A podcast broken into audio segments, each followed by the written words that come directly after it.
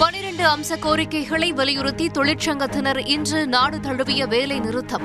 20 கோடி தொழிலாளர்கள் பங்கேற்றதாக அனைத்திந்திய வர்த்தக சங்கங்களின் கூட்டமைப்பு தகவல். பேருந்து மற்றும் வங்கி சேவைகள் நாள் முழுவதும் முடக்கம். தமிழகத்தில் 33% பேருந்துகள் மட்டுமே இன்று இயங்கியதால் பொதுமக்கள் கடும் அவதி. பொதுமக்கள் நலன் கருதி நாளை 60% பேருந்துகள் இயக்கப்படும் என தொழிற்சங்க கூட்டமைப்பு அறிவிப்பு. 5000 பேருக்கு வேலைவாய்ப்பு வழங்கும் வகையில் 3500 கோடி ரூபாய் முதலீடு. அபுதாபியில் முதலமைச்சர் ஸ்டாலின் முன்னிலையில் புரிந்துணர்வு ஒப்பந்தம் இன்று கையெழுத்து. சென்னையில் தனியார் பள்ளி வளாகத்தில் பள்ளி வாகனம் மோதி 2ஆம் வகுப்பு மாணவன் இன்று உயிரிழப்பு. பள்ளி தாளாளர், முதல்வர் உள்பட 3 பேர் மீது போலீசார் வழக்கு பதிவு. மாணவர் உயிரிழந்த பள்ளிக்கு மாவட்ட முதன்மை கல்வி அலுவலர் நோட்டீஸ்.